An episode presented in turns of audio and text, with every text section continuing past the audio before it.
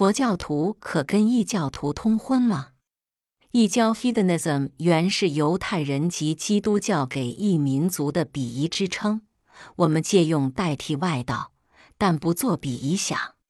佛教不像那些民族化或家族化的宗教，佛教没有这种种族歧视或宗教歧视。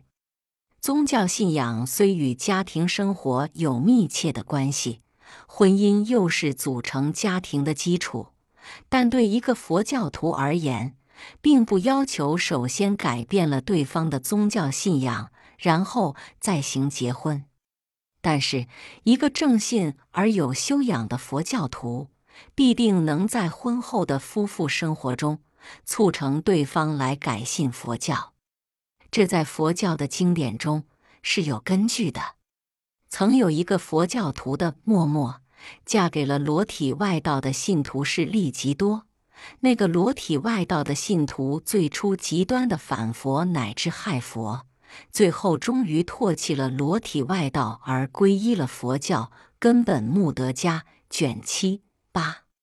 另有佛的信女须摩提，也嫁给了外道的信徒，感化了外道的信徒。增益阿含经卷二二须陀品之三。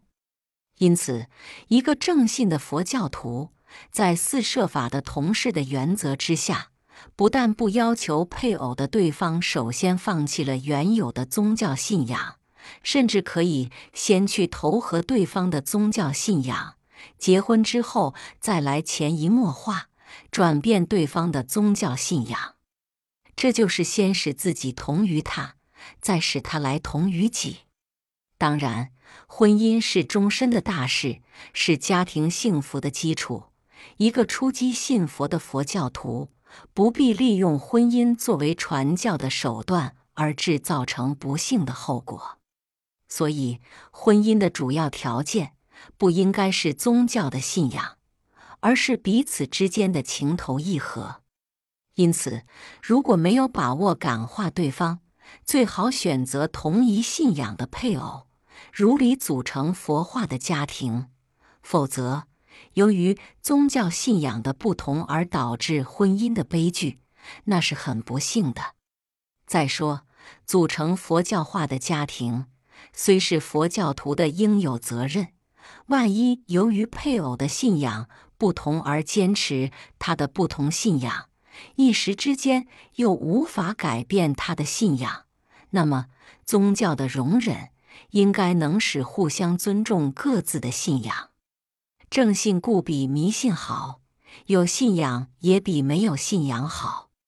在如此的情形下，应当信仰是信仰，夫妻是夫妻，教堂寺院是教堂寺院，家庭是家庭。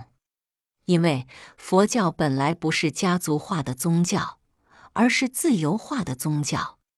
佛陀不障碍他人信仰外道，佛陀不反对他人供养外道，乃至要对弟子说：“汝当随力供养于彼。”中阿含经卷三二第一三三经。